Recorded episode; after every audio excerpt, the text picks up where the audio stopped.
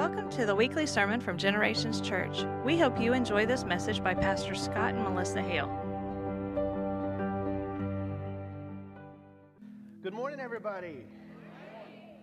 All right, I'm excited. Today is the big day. At long last, we are in our final Sunday today in the series that we've been in all, all year long so far, uh, asking the big questions of what it means to be human. Who am I in God's eyes? Uh, from His perspective, what is my purpose? Uh, why, do I, why am I the way I am? We've been asking all kinds of big questions here. We've looked at the Bible from Genesis to Revelation. That's, that's, a, that's a lot to attempt to do in eight weeks, but we've been trying to do that. And uh, today I'm really excited. It's going to be a lot of fun because I get to be joined by my wonderful wife, Melissa. Everybody say hi. Good Mel. morning. Good morning, everybody. All right, all right. So today's Q&A Sunday, we're going to attempt to answer some of the questions that you guys have been sending in over the last seven weeks. We're going to try to go as, as fast as we can. We might not always go as in-depth into each of these subjects as you know, we possibly could because we're trying to get to lots of different things. And so if something we say today kind of whets your appetite and you're like, man, I'd like to talk about more about that, great. Make a note, take it to home life or something like that and discuss it in community there. By the way, this is our last week of home life this week before we take our little spring break, and then we're gonna we'll relaunch our groups in April, uh, the first of April. So make sure you go. You don't want to miss this week. It's gonna So be. if you ever time. wanted to visit and not commit, this week is a great week to go. Good way. Because you don't even have to go the week after that. That's right. This is it. This is one more week. Um, I can tell you this, though, the questions that come in are, are really good. I love our, our questioning community. I love that what we're, you know, what we're building here at Generations, that's really what it's about. We want to be a safe place to come, for everybody to come and ask those questions that are burning in your heart. Uh, we don't want to be people who are just complacent, right? Or we aren't curious to grow or, or, or willing to, to grow or change, you know, like we know it all or something like that. And questions are good. We see it in the Bible. Questions are good. God likes our questions, He can handle our questions. And as long as our attitude is, I want to know more about Jesus, I want to grow closer to Jesus, I want to be more like Jesus, ah, questions are, are a good thing. I think actually it's when we stop asking questions that we get in trouble. If we're a person who stops asking questions, we're not asking those questions. We spend, we start spending all of our energy at that point just correcting others. That's when we stop being disciples and we, we harden into these sort of like gatekeepers of our, of our pet doctrines, of dead religion and things like that. But that's not what we want to be. You know, I, I heard something interesting this week. Uh, I was listening to um, a, a Jewish scholar explain what the Quran means. In essence, the Quran means submit to God.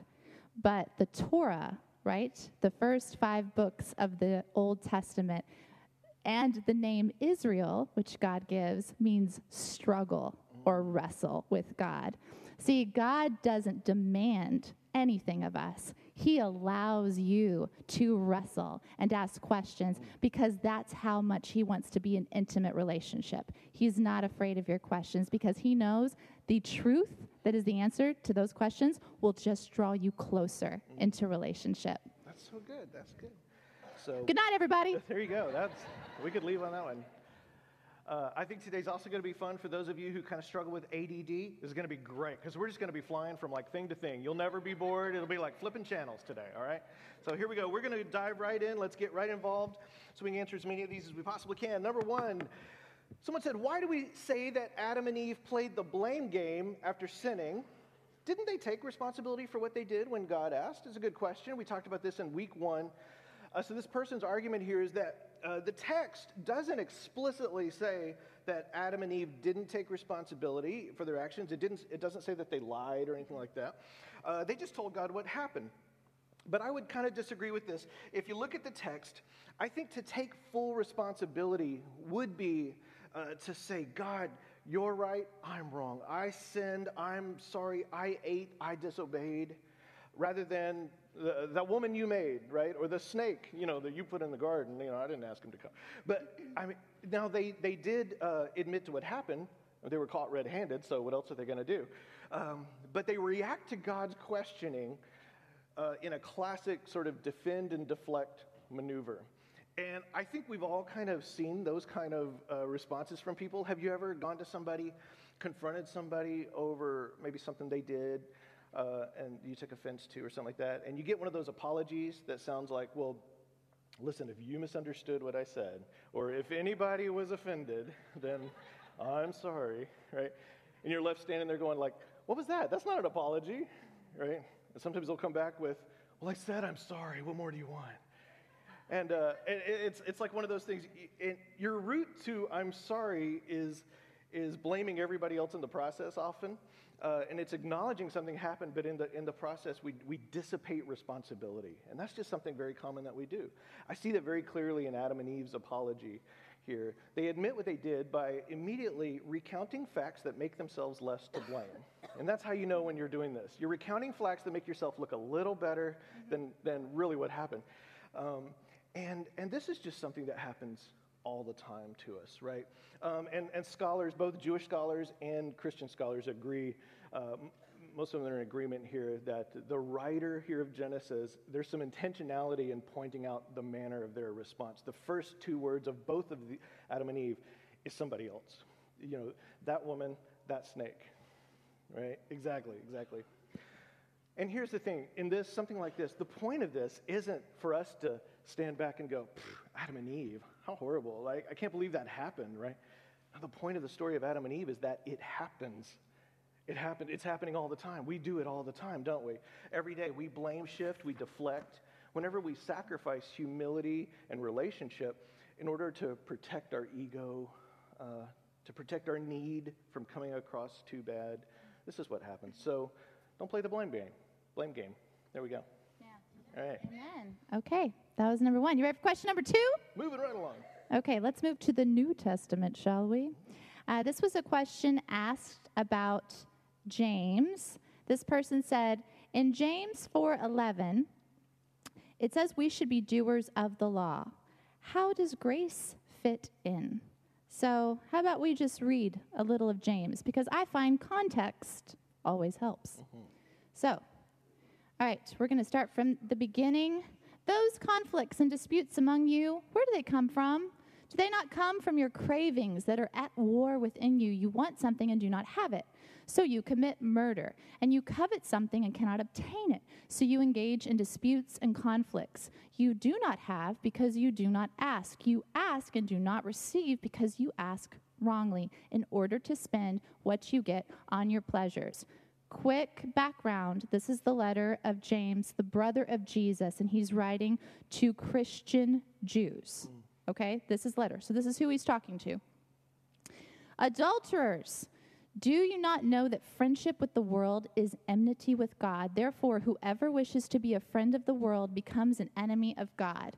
Or do you suppose that it is for nothing that the scripture says, God yearns jealously for the spirit he has made to dwell in us, but he gives all the more grace. Therefore, it says, God opposes the proud, but gives grace to the humble. Submit yourselves, therefore, to God. Resist the devil, and he will flee from you. Draw near to God, and he will draw near to you. Cleanse your hands, you sinners, and purify your hearts, you double minded. Lament and mourn and weep. Let your laughter be turned into mourning and your joy into dejection. Humble yourself before the Lord, and he will exalt you. Do not speak evil against one another, brothers and sisters. Whoever speaks evil against another or judges another speaks evil against the law and judges the law. But if you judge the law, you are not a doer of the law, but a judge. There is one lawgiver and judge who is able to save and to destroy. So who then are you to judge your neighbor? James. Ouch. He's not very warm and fuzzy. James. It's like he's the brother of Jesus or something. Okay, so the first question we need to ask ourselves is what is the law that he is talking about here? And we know from earlier in the letter, he's not talking about the Mosaic law. He expressly says the law of love. Who gave us the law of love? Jesus. Jesus gives us the law. Do you remember the scene where the, they try to go, okay, what's the greatest commandment? And he says, there's two, right? And they're both love. Love the Lord your God with all your heart, with all your soul, with all your mind, with all your strength. And the second one, the second one is like it. What does he say? Love your neighbor as yourself. Can you slander and attack and murder and be jealous if you love your neighbor? No. And if you judge the law of love, do you have that right? No.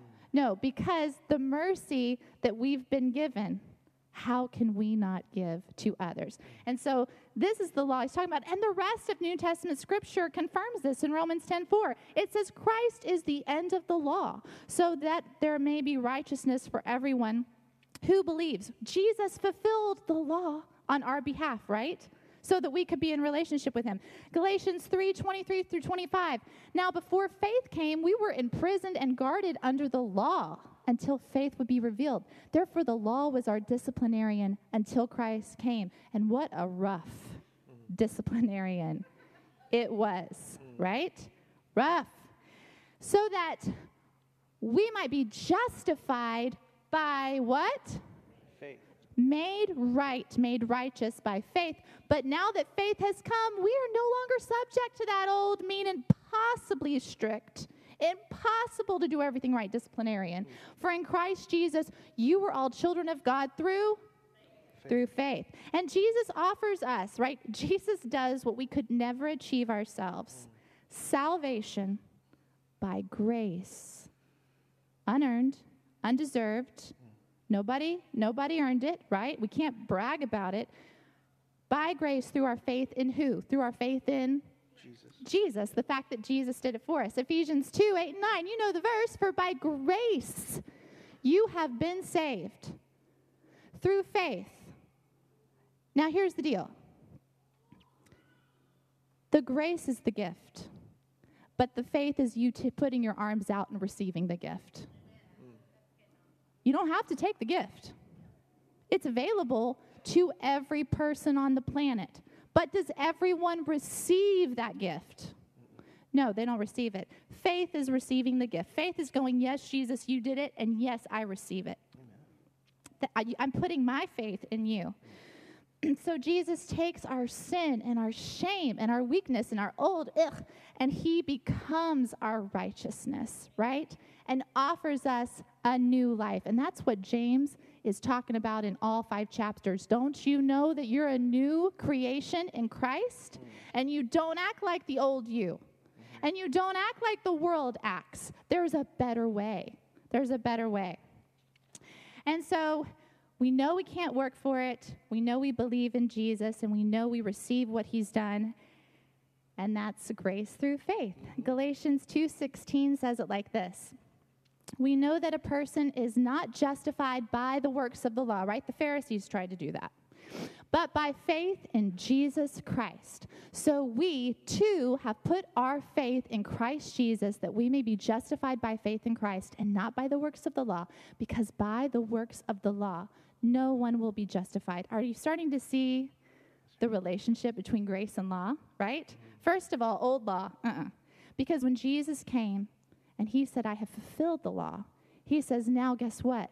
I give you a law of liberty in me. You're not bound to do things because you need to earn righteousness. Out of love, you get to do things to show the world who I am, right? I created you to do good works, to show the world who I am. And guess what? You know what grace does? You're not earning salvation anymore. The things you do are worship to me, they become worship. Everything you do, everything you say gets to become worship. Um, I'm skipping all around because I just love it so much. Okay, so let's go back to James 4 12. He says, There is one lawgiver. Who is that? That's, you can say it. Jesus. There is one lawgiver. There is one judge. Who's that? Jesus. That's right. Remember? Jesus said, All authority on heaven and earth has been given to me. Right? One. Has Jesus judged you? So, then how could we ever judge our neighbor? Wow. Earlier in James, he says, Mercy triumphs over judgment. In the liberty of the law of love, of the love of God, the more mercy you sow, the more mercy you get back. The more grace that you sow, the more grace you get back. The more generosity that you sow, the more generosity flows. It is a beautiful law of love that's not bondage, it's freedom. And that's the relationship of the grace and the law there. And, and, and Pastor Albert was saying yesterday, I'm going to steal what you said because it was so good. He said to me, You know what, grace? The, the power of God's grace. It invites you to this beautiful table to feast. And the first gift of grace is salvation. And salvation helps you step up to the table and look at all God purchased for you on, on the cross. Everything Jesus bought for you. Every good gift, right? What did Jesus do? It's not only your redemption, it's healing, it's wisdom, it's peace, there's so many beautiful gifts on the table, and grace helps you access those things. And when you receive those things inside of you, it changes you. And can you call on the grace of the Lord every day to feed you with what you need? Mm. Yes. And here's the difference if I don't need the grace of the Lord today, am I a proud person or a humble person? Proud. It says, God resists the proud, but what does he pour out on the humble? He pours out, not poured out, pours out grace on the humble. There is the nourishment of the grace that you need for the thing that you need today. Right? The grief, no, no, no. Lay that down and receive the joy of the Lord. For the oppression, the peace, right? For the sickness, the healing. All of that we have access to because of Jesus Christ. Um, I'm going to skip to, can we skip to Second Corinthians? Sure. My grace is sufficient for you. For power, my power, my power is made perfect in weakness. And this Paul adds, so I will boast all the more gladly of my weaknesses so that the power of Christ may dwell in me. And when you have access to that grace and you have laid that down before the Lord, and whatever that is that you needed, that the Spirit of God in you gives to you, do you know what those see around you? They don't see weakness, struggle, pain. They see an overcomer. And they go, huh, you don't act like everybody else acts. What's happening? The power of Christ dwells in me, and I overcome these things every day. And friends, that is a witness to the world.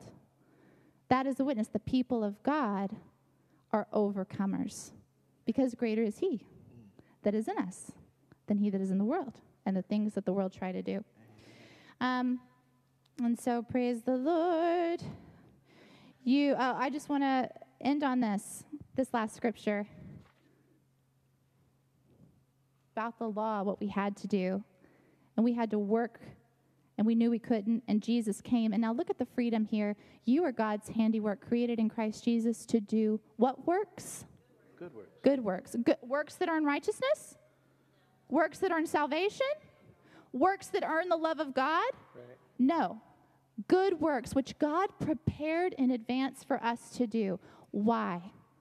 To be salt, to be light, and to bring Him glory and honor. And that's the freedom of relationship with Him. Amen. Man, woman, I want to sit down and let you keep Stop preaching. it. That's good stuff. Stop it. Okay, all right, all right, we'll go on. Here we go. Number three. Question number three says If we live in a body, what's the difference between our soul and our spirit? We've talked about some of these different elements of ourselves. Uh, up there, you see a few foreign words there. The Bible is written in Hebrew and Greek. The Old Testament's Hebrew, New Testament's Greek. So the soul in the Old Testament's known as the nefesh, in the Greek, suke. And the spirit is ruach. That's fun to say. And Greek is pneuma. So what we're really asking when we get into these kind of questions about the soul and the spirit is that, you know, what's the difference there? Is there a difference there? What you're really asking is, are we a trichotomy or a dichotomy? There's these terms, and they're really important to some people, nerds like me. Um, a trichotomy is a three part person, or the dichotomous view is that we're a two part person. And what's important to note here, first of all, is that historically, uh, Christians in the church have kind of fallen into two camps here, and there's debate uh, between them. Because, and the reason is because sometimes the Apostle Paul and others speak in terms of two parts. We even looked at some of those scriptures during our series. Uh, he'll talk about the inner man or the outer man. He'll talk about the old self, the new self, the, the flesh and the spirit, or the flesh and the mind. At other times, there, there are several verses in the New Testament that seem to suggest very clearly body, soul, spirit. And uh, we'll just put these on the screen here, just so you, we won't read through them, but uh, for those of you who might just be listening by podcast, is 1 Thessalonians 5.23, Hebrews 4.12, and 1 Corinthians 14.14 here. The reason why I'm listing these is because these are really the only verses that talk that way. What's not up here are, are the multitude of other verses that either talk in terms of a two part human or they list a whole bunch of parts. Uh, like, like the fact that Jesus says we should love the Lord our God with all our heart, our soul, our mind, our strength. Wait, so we're up to four parts now. Um, and then if you add spirit, which he didn't mention, uh, and then we, what about body and the flesh? Now, how many parts are we up to? And I think at that point is when we, we, are starting to read the text wrong. Um, let's see. Are we in that one? There we go. So, all of these different ways of speaking, there are different ways of looking at the human experience, what is going on. And we know, for, we know without a doubt that there is a material and an immaterial self. And that immaterial self might have different facets to it. It can have different facets in how we we function.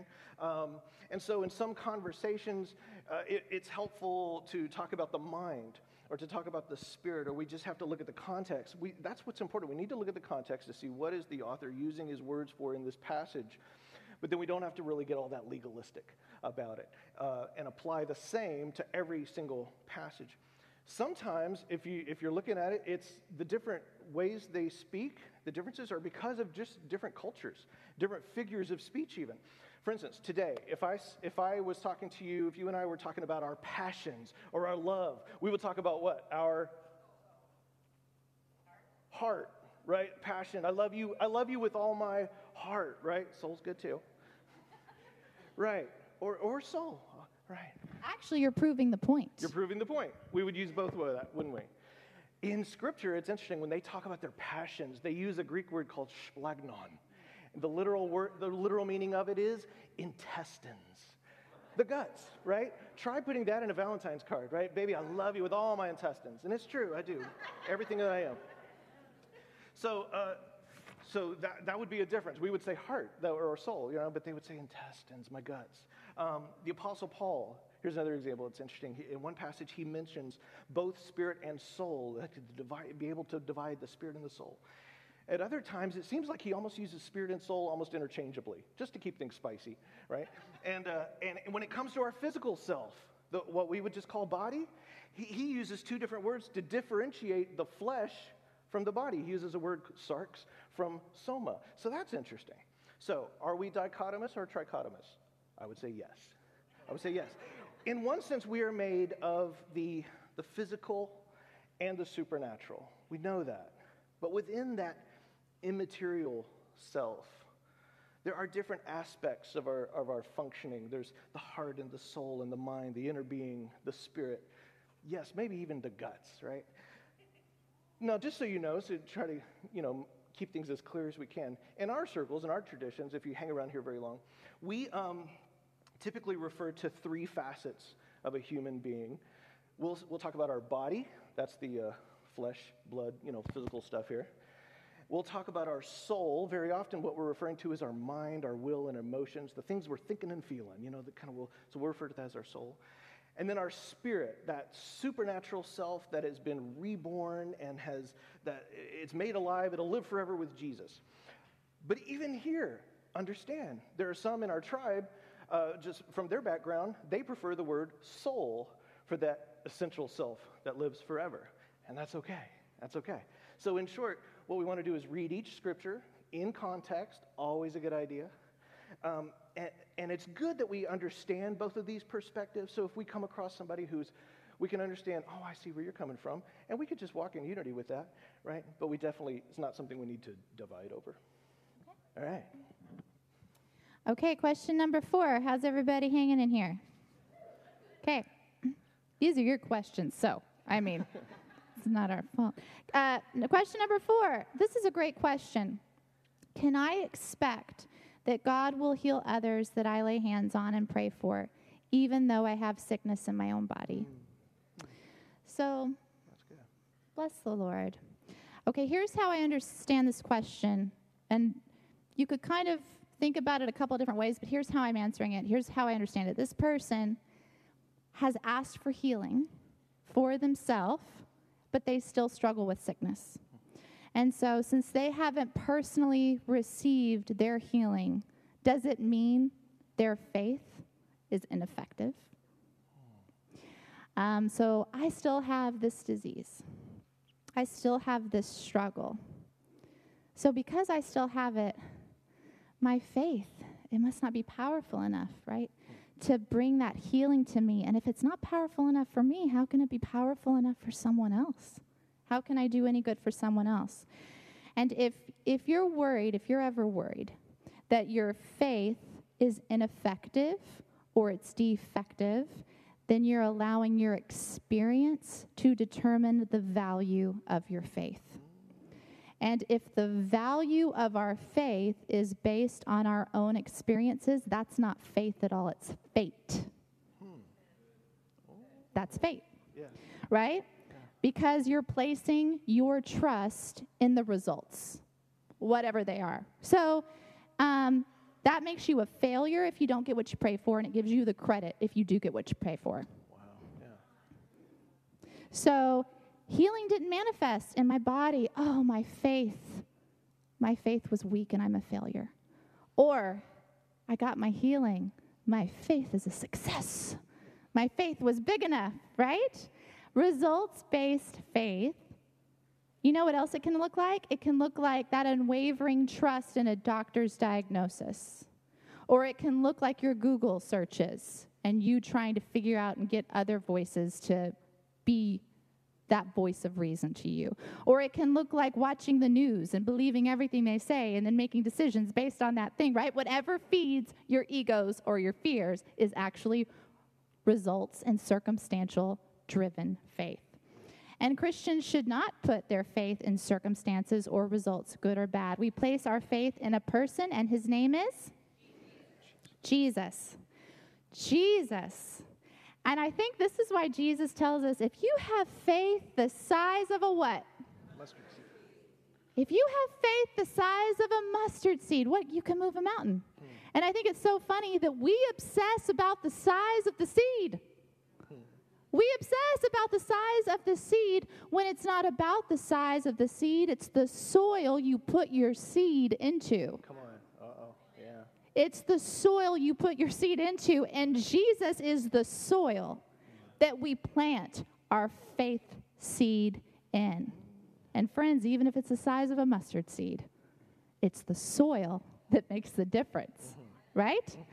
So, Jesus is the rock that we stand on. He's the source of healing and deliverance. So, recapping for the kids in the back number one, you don't heal anybody. Doesn't that take the pressure off? Aren't you relieved? Number two, Jesus is the healer. Jesus is the healer. So, when Jesus is the source and the focus of our faith, not what has happened for us or not happened for us, Jesus is the source. You know what we get to do? We get to lay down our insufficiency for his sufficiency because our God is sufficient. And we lay down a doctor's diagnosis, we lay down our Google searches, we lay down what we watched on the news, we lay everything down, our doubts and fears, at the feet of the supremacy of our Savior and our Lord, whose name is above every other name. The name of Jesus. Can you imagine? Our God is so powerful, His name is above every other name. And you have access to that name. Right? Amen. You have the authority to speak His name. Oh, praise the Lord. But there is one essential matter back to this question Can I expect God to heal when I pray for others? That depends on if you believe you serve a God who heals. Do you believe you serve a God who heals? Isaiah 53. Surely he has borne our infirmities and carried our diseases. Yet we accounted him stricken, struck down by God, and afflicted, but he was wounded for our transgressions, crushed for our iniquities. Upon him was the punishment that made us whole, and by his bruises we are healed. By his stripes we are healed. Psalm 103 Bless the Lord, O my soul, and all that is within me. Bless his holy name. Bless the Lord, O my soul, and do not forget all his benefits. The table's been set, friends. The table is set. Who forgives all your iniquity? Who heals all your diseases? Matthew 8, and there was a leper who came to him and knelt before him, saying, Lord, if you choose, you can make me clean. And he stretched out his hand and touched him, saying, I do choose. I will do it. I am willing. Another version says, be made clean. Immediately his leprosy was cleansed. Then Jesus went about all the cities and villages, teaching in their synagogues and proclaiming the good news of the kingdom and what? Curing every disease and sickness. And all in the crowd were trying to touch him, for power came out from him and healed how many? All of them. All of them. The prayer of faith will save the sick, and the Lord will raise them up, and anyone who has committed sins will be forgiven. He himself bore our sins in his body on the cross, so that free from sins we might live for righteousness. By his wounds you have been healed. And these signs will accompany those who believe. By using my name, they will cast out demons, they will speak in new tongues, they will pick up snakes in their hands, and if they drink any deadly thing, it will not hurt them. They will lay hands on the sick, and they will recover. Is God a healer? Is God willing to heal? Has God made healing available? Your kingdom come, your will be done on earth as it is in heaven. Is there sick people in heaven?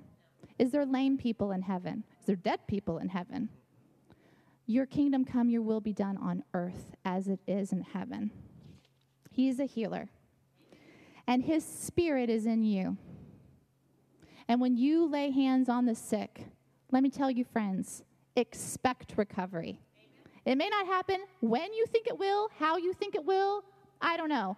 But if you're praying for me, I would like you to have some expectation. Do you want the person praying for you to believe it can happen? Right. But it's not about the size of your seed, it's about the soil you put your seed in. I believe God's a healer. And when I pray for you, I'm going to believe He's a healer. I'm going to believe He's a healer.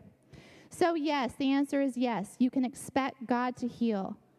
And there's no further need to qualify the sentence, even if I haven't had my healing yet. No, because Jesus doesn't ever disqualify you, and He can't be disqualified. He can't be disqualified. So the answer is yes, even if you're still waiting and walking out your own healing. Amen. Good. All right, question number five. How often can we sin before we lose our salvation? Great question. 16 and a half times. No. 16. That's it. That's it. Let's look at a passage here 2 Peter 1. Peter says this For th- this very reason, make every effort. In other words, this, this, is, this part's on us. We've got a job to do here, so make every effort to support your faith. In other words, to, to grow, to, to uh, add to your faith goodness and goodness with knowledge and knowledge with self-control self-control with endurance endurance with godliness godliness with mutual affection and mutual affection with love. For if these things are yours and are increasing among you if they are increasing among you some translations say if you're growing in these qualities they keep you from being ineffective and unfruitful in the knowledge of the lord jesus christ. Now now here's a question a christian really should ask how can I be most effective for Jesus? How can I keep growing? Not have I reached that ultimate maturity pinnacle so I don't need to grow anymore? Or, or at what stage can I slide back, you know, before I get kicked out? The, the question, how am I most effective? That is, that's a better question. Just keep growing. Just keep growing, not having arrived at any particular stage. So, May I put it this way that the question for, for how often can we sin before we lose our salvation is really asking the wrong question. I understand where it's coming from, I really do. Um, but you know, we never ask that question in other committed love relationships, do we? If we do, if we're asking that question in other relationships we have, like a marriage or something like that, that's, that's really the si- sign of kind of a diseased relationship. Something is, is off right there, right? Listen, if you're, if you're going to marry, women, if you're going to marry a guy and, and you're, standing at the end of the aisle there and uh, they say, Listen, I just want to know before we go down the aisle, how abusive can I be before you're going to draw the line? You know, how, where, where should I understand that, that, that line to be, right? Or, or, or men, if she says, Okay, before we do this, how many times can I commit adultery before you're kind of not good with it? Uh, in that case, if that is what you know that soulmate or somebody is saying to you, then number one, get them some counseling. Some, you know, they need to go to therapy, and you need to find a new soulmate, right? Because they're not ready for marriage. They're not marriage, you know, material at that point. So um, that's not somebody who's ready. Marriage does not ask the question, "How bad can I be in this relationship before I lose you?" You know, even, you know, we want our spouse to be happy. I want Melissa to be happy. But, you know, if I spend every day, if my focus is on keeping Melissa happy by limiting my mistakes, that's actually not the formula for a good marriage, is it? That's not the formula. That, that, that's called conflict avoidance. It's unhealthy. And in spiritual talk, that, that's known as, as sin management. That's sin management. And it leads to, to walking in fear of the one with whom we are meant to walk in love. Amen. I'm going to put that on screen because that's pretty good. Right? Sin management leads to walking in fear of the one with whom we are meant to walk in love. Right? And, and that is what that relationship, our relationship with God, it is a love based relationship. It is a relationship of celebration and love. And it is out of that love and that, that just grace that Mel was just talking about it is out of that that we are spurred to do good works. It is out of that love relationship. What we should be asking isn't how bad can I be before you kick me out of the circle? It's God, how can I please you? How can I serve you? How can I love you? How can I show my trust in you and, and celebrate what you have done for me? How can I grow into the person that this relationship was created for? How can I do that? Help me do that. So we can ask the question and ask Him to help us with that. How can I live a life that reflects you to others? Let's keep reading that scripture in 2 Peter. In verse 9, he says, For anyone who lacks these things, so if you're not growing in one of those areas, what does he say? He says that person is short sighted and blind and is forgetful. You've forgotten something. You're forgetful of the cleansing of past sins. Isn't that an interesting way he puts that? He doesn't say, he doesn't say you're kicked out. He says you're a child of God who has forgotten who you are. Isn't that good? The Apostle Peter here is saying what you need to do, if you find yourself in this kind of a situation, what you need to do is go and learn your identity in Christ. Right. Amen? Amen. Uh, maybe you need to like go find a pastor who maybe has taught a series about identity. Maybe it's called 2020 or something like that. And, and rewatch those podcasts and download those notes from the website. But immerse yourself in that. Because a lot of our problem, a lot of our problem is forgetting. It's forgetting, forgetting who we really are. Remind yourself, remind yourself of who you are, and then live accordingly. Live out of who you really are. That's why identity is so important to believers. It's, it's just like telling the Lord, all these heavy chains you broke off of me and freed me from, how, how much can I wear those before? Yeah. Why would we do that? Why would we do that? The chains have been broken. It would be to be putting on dead chains. Yeah. It would be to be putting ch- chain fragments in your pocket to weigh you down when you've been mm. freed of the chains that once held you. Amen. That's a good point. There are no chains. There are no chains anymore. Leave them. Leave them at the dust of your feet and walk in your victory. Amen. You don't even have to look back at them. Walk in your victory in Christ. Amen. Um, okay, so this question, question number six. Scott, you talked about all believers being priests. Mm-hmm. Does this mean I can confess my sin to fellow believers and receive forgiveness. Isn't Jesus, our high priest, the only way to salvation That's a good point. and forgiveness? Good question. So this is drawing from two passages that he mentioned. One was 1 Peter chapter 2, where we are called to fulfill that original calling of Israel to be a kingdom of priests. That's right. And all believers, not just the paid clergy or full time ministry, all believers are, are called to be priests, right. which is so amazing. And we can pray for one another, and we can encourage one another. And the Apostle James tells us to confess our sins hmm. one to another. But Scott's going to explain That's right. There's, what that means. There's some important points to bring out here, and this is a good question because the language here in what James is talking about has nothing to do with receiving like spiritual absolution, you know, from God or from a priest or something like that. In, in fact, what does it say is the result of this prayer and confession with one another? Healing. Healing, that you may be healed, body and soul, right? But this isn't about confessing your sins to receive forgiveness from God. Because who can only do that? Uh, yeah, Jesus is the Only one who- God. Yeah, Only God does that. forgives us. Right. Right.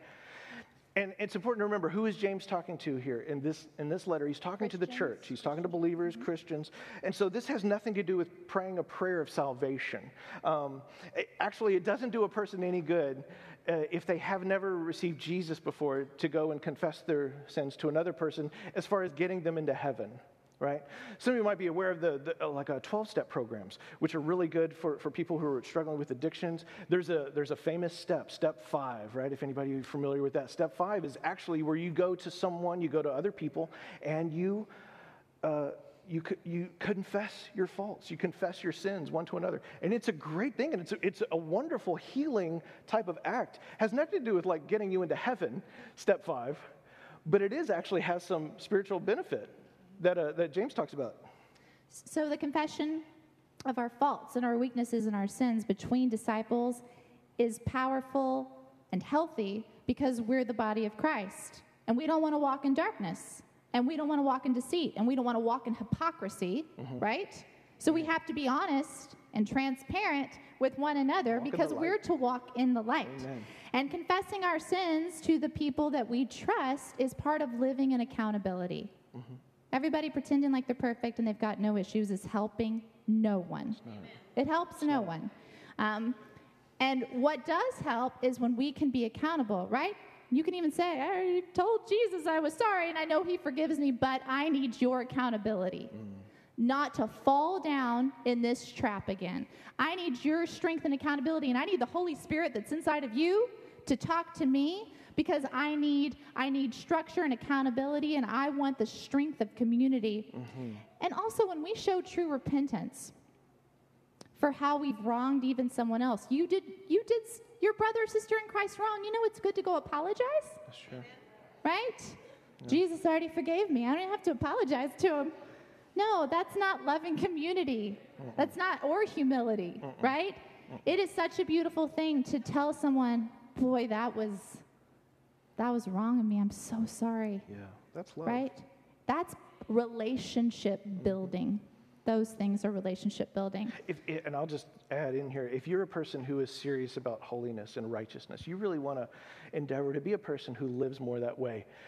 I think we need to be more confessional because let's be honest, sometimes for some of us it's a lot easier to go to God and say, I'm sorry, get repentance, than go to a person.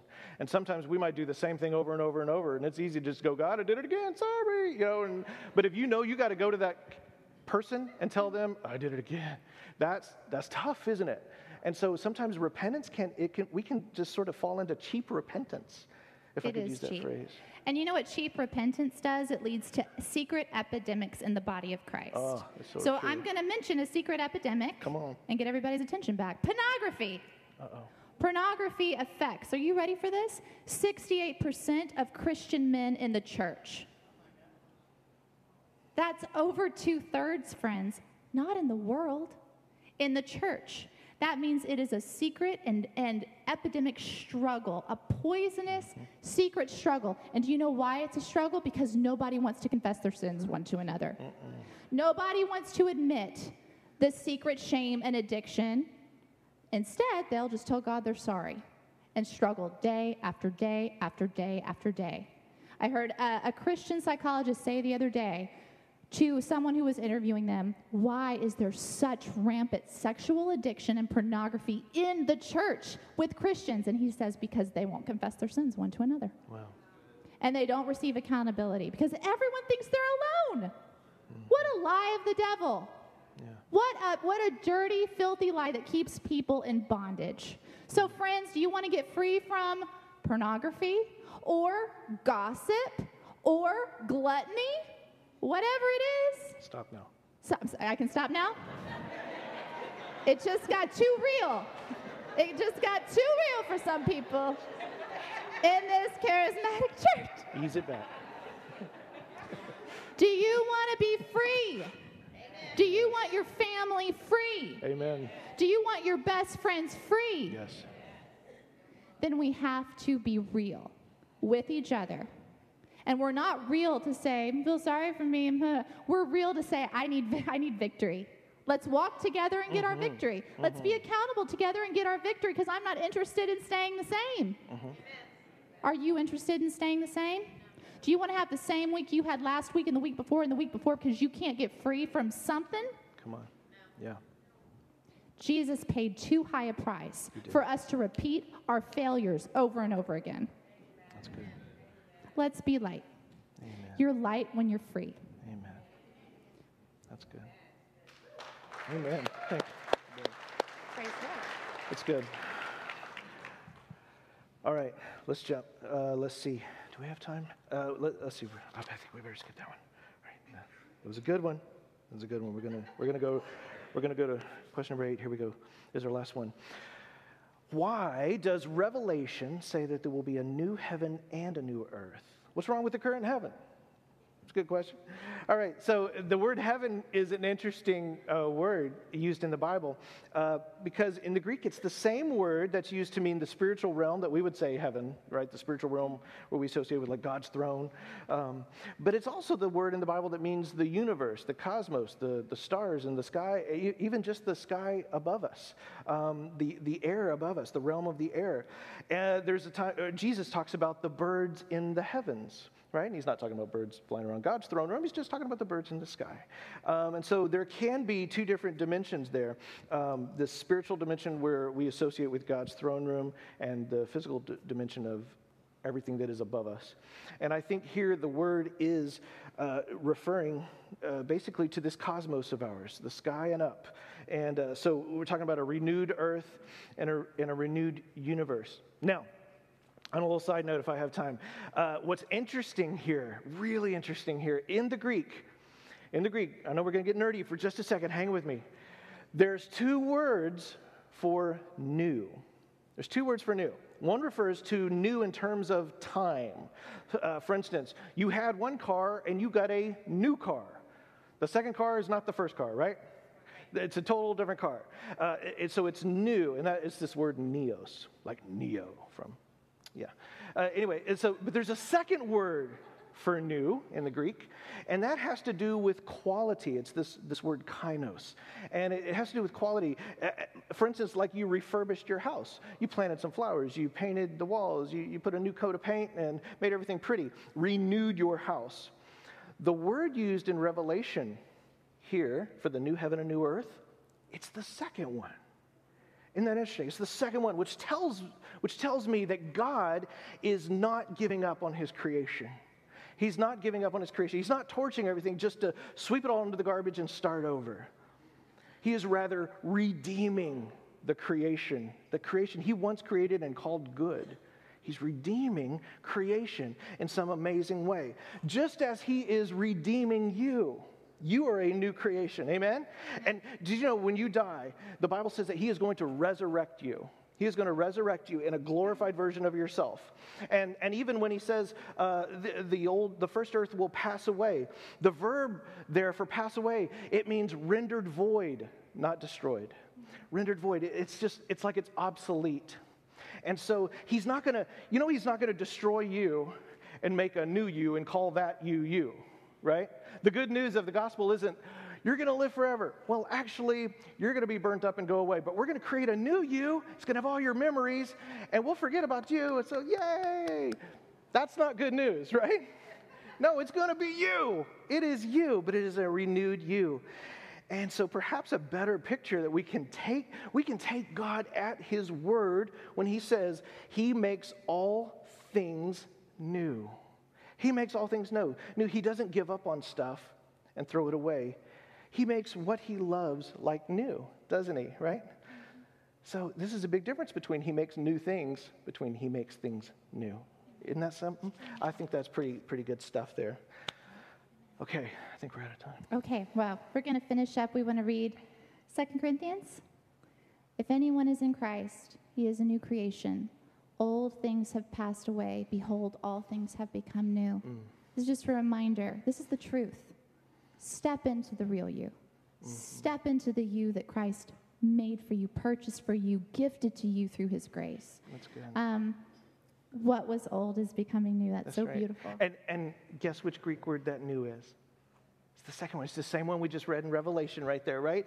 So, what he's going to do for all the universe, he is doing in you. The old is passing away. It doesn't mean it's scrapped and forgotten, it's healed. God heal. He's a healing God. He's a healing God, right? Your destiny isn't to be replaced, but redeemed. He's not into replacing you. He wants to redeem you, right? What God does is transform you into the you you were always meant to be. That is his plans for you. He wants you to be the you you were always meant to be, the one that he calls good. It goes on to say in verse, verse 20 that we are ambassadors of that message. And so we want to carry that message far and wide, right? And, and that's our calling. That is our new identity to be ambassadors. Paul says, I entreat you, I implore you, I beg you, he's saying here, to be reconciled to God. It's a beautiful passage, right? And then the next verse he says is, so, as we work together with him, we urge you also not to accept the grace of God in vain. That grace that Mel was just talking about. Paul says, as we work together with God, that means we get to cooperate with God. That's pretty, pretty heavy stuff. Like, like a, like a coworker. So don't receive his grace in vain. His grace is given to you in order to produce something, to produce, it's for you to, to change, to grow, not to be passive about it. Not to be passive about it. So, we want to we want to end this series by just encouraging you, giving you giving you a charge. We are many things. We've talked about throughout the, these eight weeks. We're many things as, as image bearers of the divine. But one of the things that we are called to is, in, those of us who are in Christ, is to be co workers.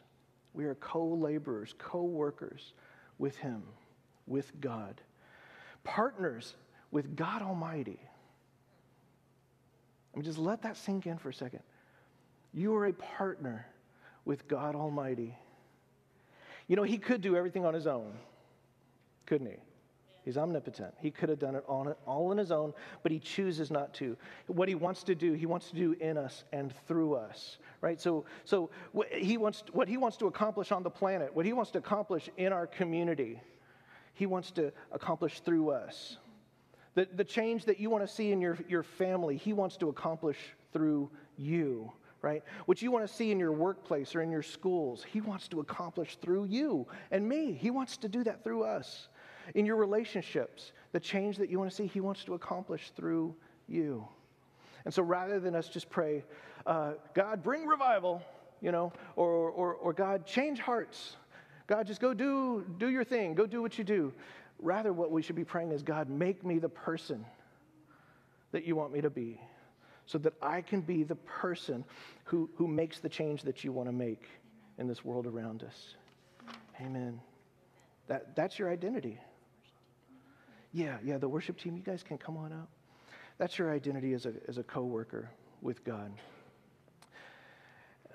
And so this week, I, I just want to encourage you pray daily, make it your daily prayer to ask God, Holy Spirit, show me those opportunities throughout the day, wherever I'm going, show me those opportunities where I can step in to your work, where I can be the change, where I can expand the boundaries of the kingdom wherever we go. Amen. Amen. Amen. Let's just let's take a moment. Let's just close our eyes in prayer before we all gather together to worship. you, Lord, Jesus. we thank you, Father, for changing us, for the power of how your Spirit renews us, that you would open our eyes of the the holy and glorious honor of partnering with you to do your will. Because, Lord, we want your kingdom to come. We want your mm. will to be done.